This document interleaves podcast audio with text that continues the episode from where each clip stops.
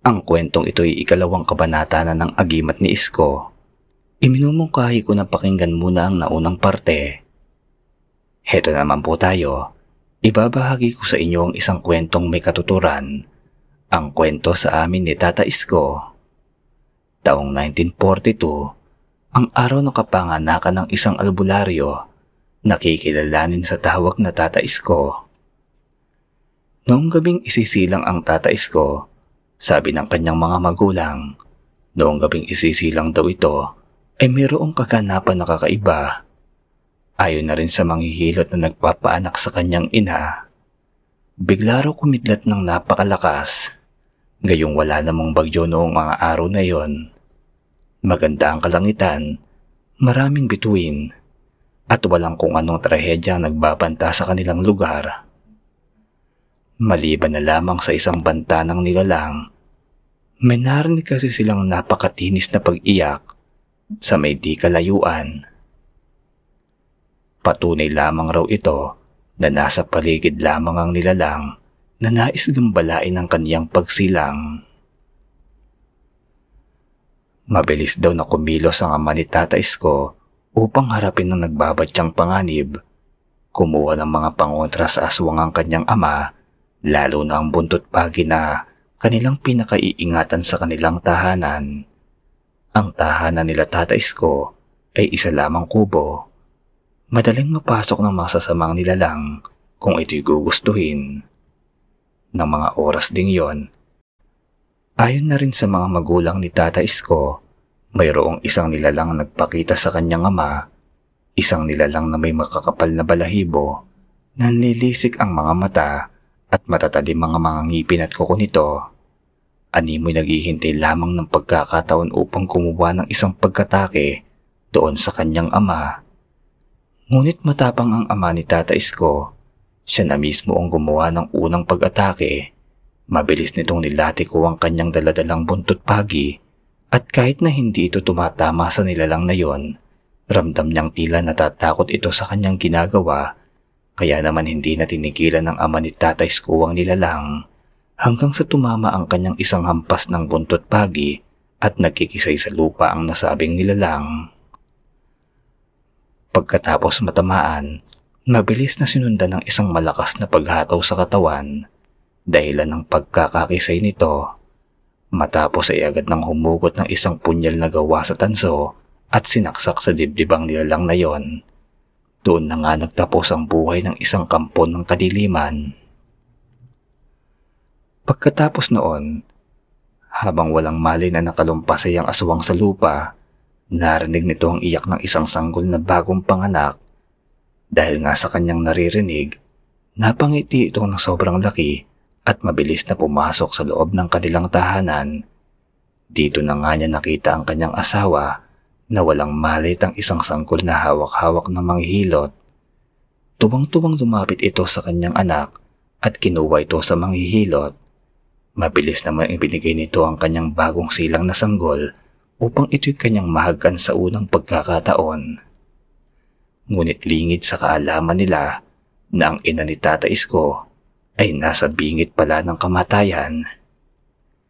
Hindi pa rin ito gumigising at tila hindi siya napapansin ng mga kasama niya sa loob ng tahanan na yon hanggang sa biglang maisip ng kanyang asawa na siya'y kukumustahin sana.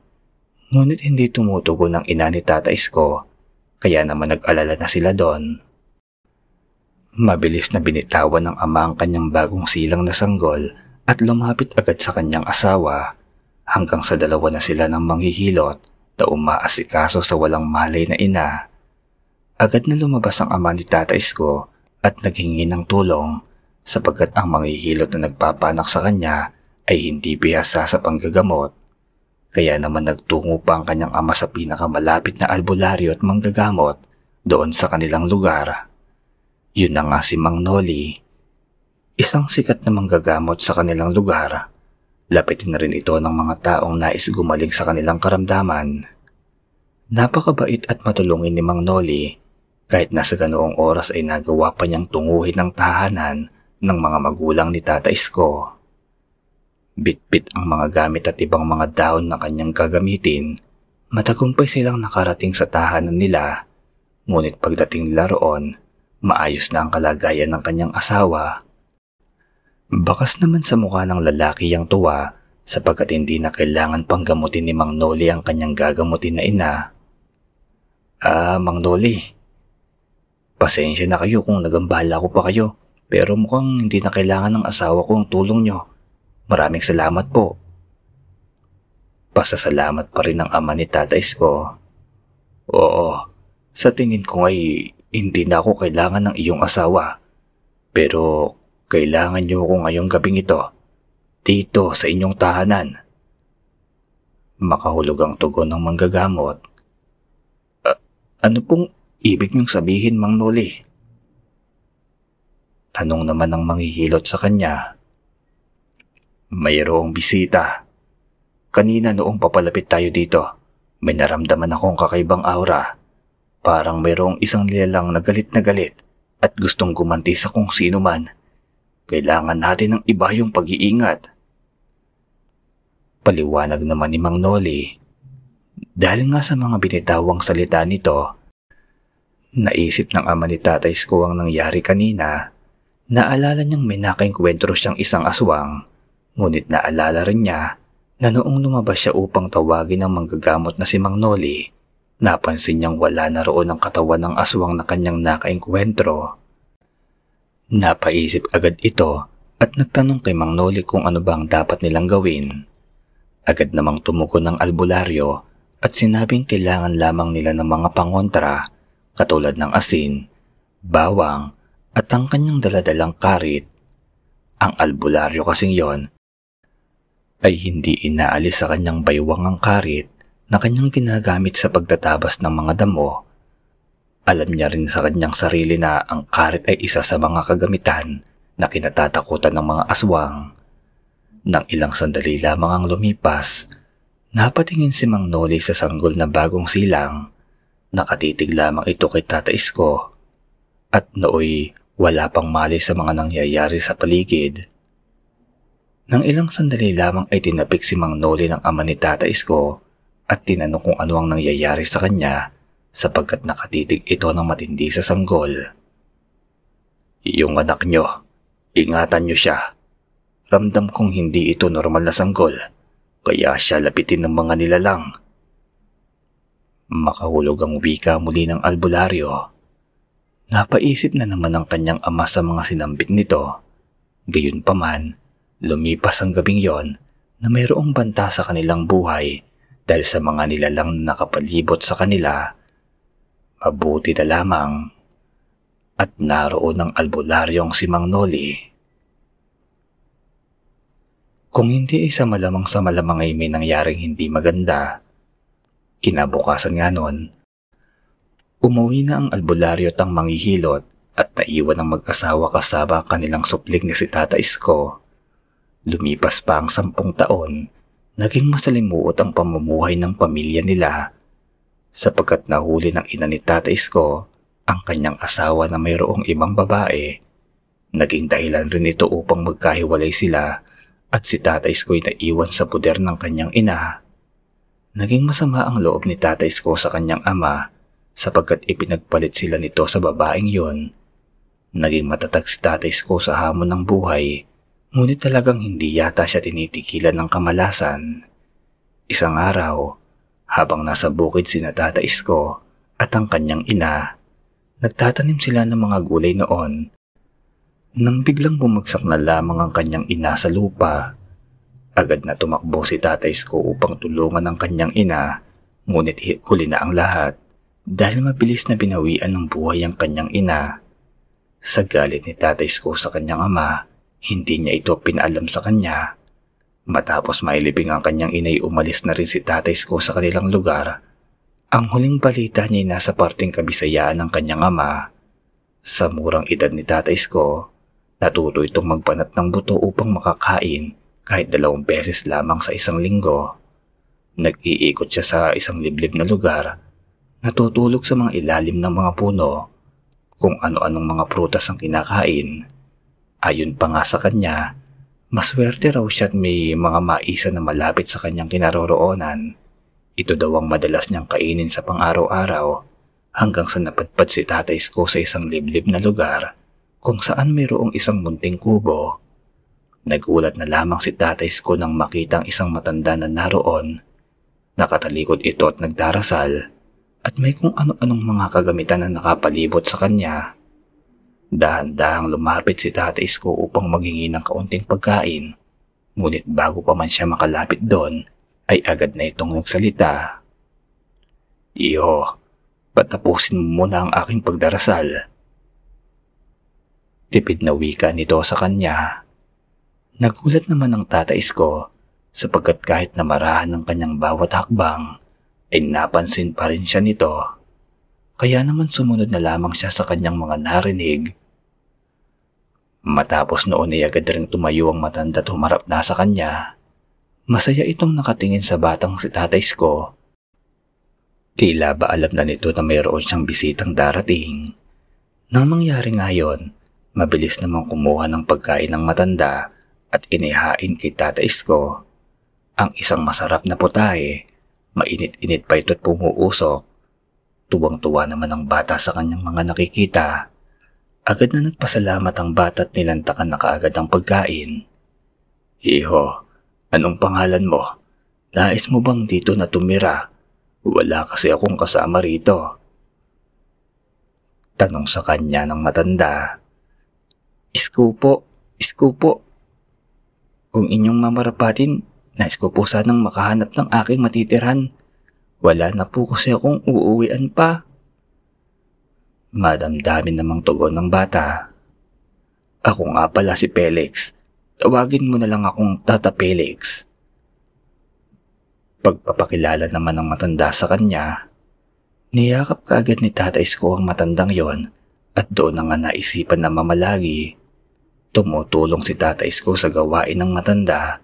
Naging mabait ito sa kanya. Ngunit isang gabi, habang kabilugan ng buwan, nagising na lamang ang batang si Tata Isko na may kumakaluskos sa kanilang bubungan na gawa lamang sa nipa. Tila mayroon isang nilalang na nais na sirain ito. Ngunit nang tumayo si Tata Isko sa kanyang hinihigaan, napansin niyang wala na sa loob ng kubong yun si Tata Felix. Nang buksan niya ang pinto, nakita niyang isang mabalahibong nilalang nakaharap ng matanda. Matapang na hinarap ito ng matanda upang ito'y paslangin. Takot na takot naman ang bata pa noong si Isko sa kanyang mga nakikita. Yun ang unang beses na makakakita siya ng ganong nilalang. Mabilis na gumalaw ang matandang albularyo na si Mang Felix upang paslangin ang aswang na yon na ang tanging puntiri makain ang sariwang laman ng batang si Isko. Nang mabilis na nalapitan ng albularyo ang aswang, mabilis nitong nasaksak ng kanyang daladalang punyalang sa nilalang na yon na dahilan ng agarang pagkamatay nito. Kitang-kita naman ni Isko kung paano tuluyang magbalik sa anyong tao ang nilalang na yon. Nang mangyari nga ito, agad namang napansin ni Mang Felix ang bata na nakadungaw sa bintana. Ngumiti lamang siya rito at sinabing, Isko, iho, halika muna rito. May sasabihin ako sa iyo. Sambit ng matanda hindi naman natumugon si Isko at tumalima na lamang sa sinambit sa kanya. Pagkabukas nito ng pinto, agad rin siyang lumabas at nagtungo sa kinatatayuan ni Mang Felix. Iho, masasanay ka rin sa mga ganitong pangyayari. Hayaan mo, tuturuan kita ng mga pamamaraan upang puksain ang mga kampo ng kadiliman. Ituturo ko sa iyo ang lahat ng aking nalalaman Nakangiting wika nito sa kanya. Kinabahan naman na tumango ang bata. Payubatik na sumasang-ayon ito sa albularyong si Mang Felix. Matapos ang usapan nila na yon, nagkasundo naman ang dalawa na bumalik na sa kanilang higaan upang ipagpatuloy ang naudlot na paghimbing. Pagkising ni Isko sa umaga, wala na sa loob ng tahanan ng kanyang kasamang si Mang Felix, kaya naman mabilis siyang bumangon upang hanapin ito nang makita niyang matanda na nag-uorasyon muli sa ilalim naman ng puno, hindi na inabala ni Isko ang matanda, subalit nilapitan niya upang panoorin sa mga ginagawa nito.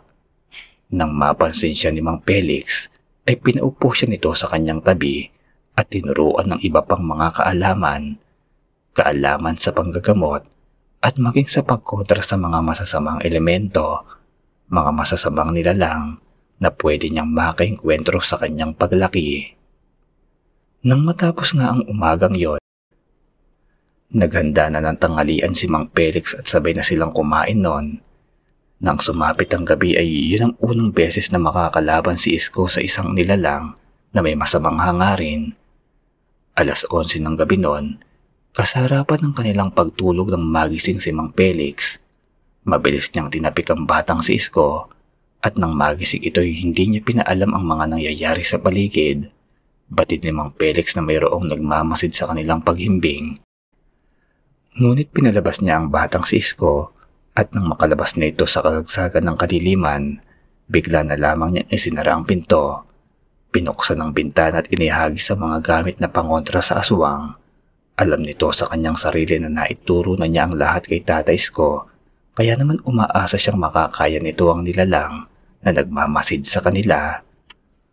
Umiiyak pa ang bata noong ayaw siyang papasukin ni Mang Felix, ngunit nawala ang kanyang pag-iyak at napalitan iyon ng takot nang makita niya ang isang nilalang na nakatayo sa kanyang harapan.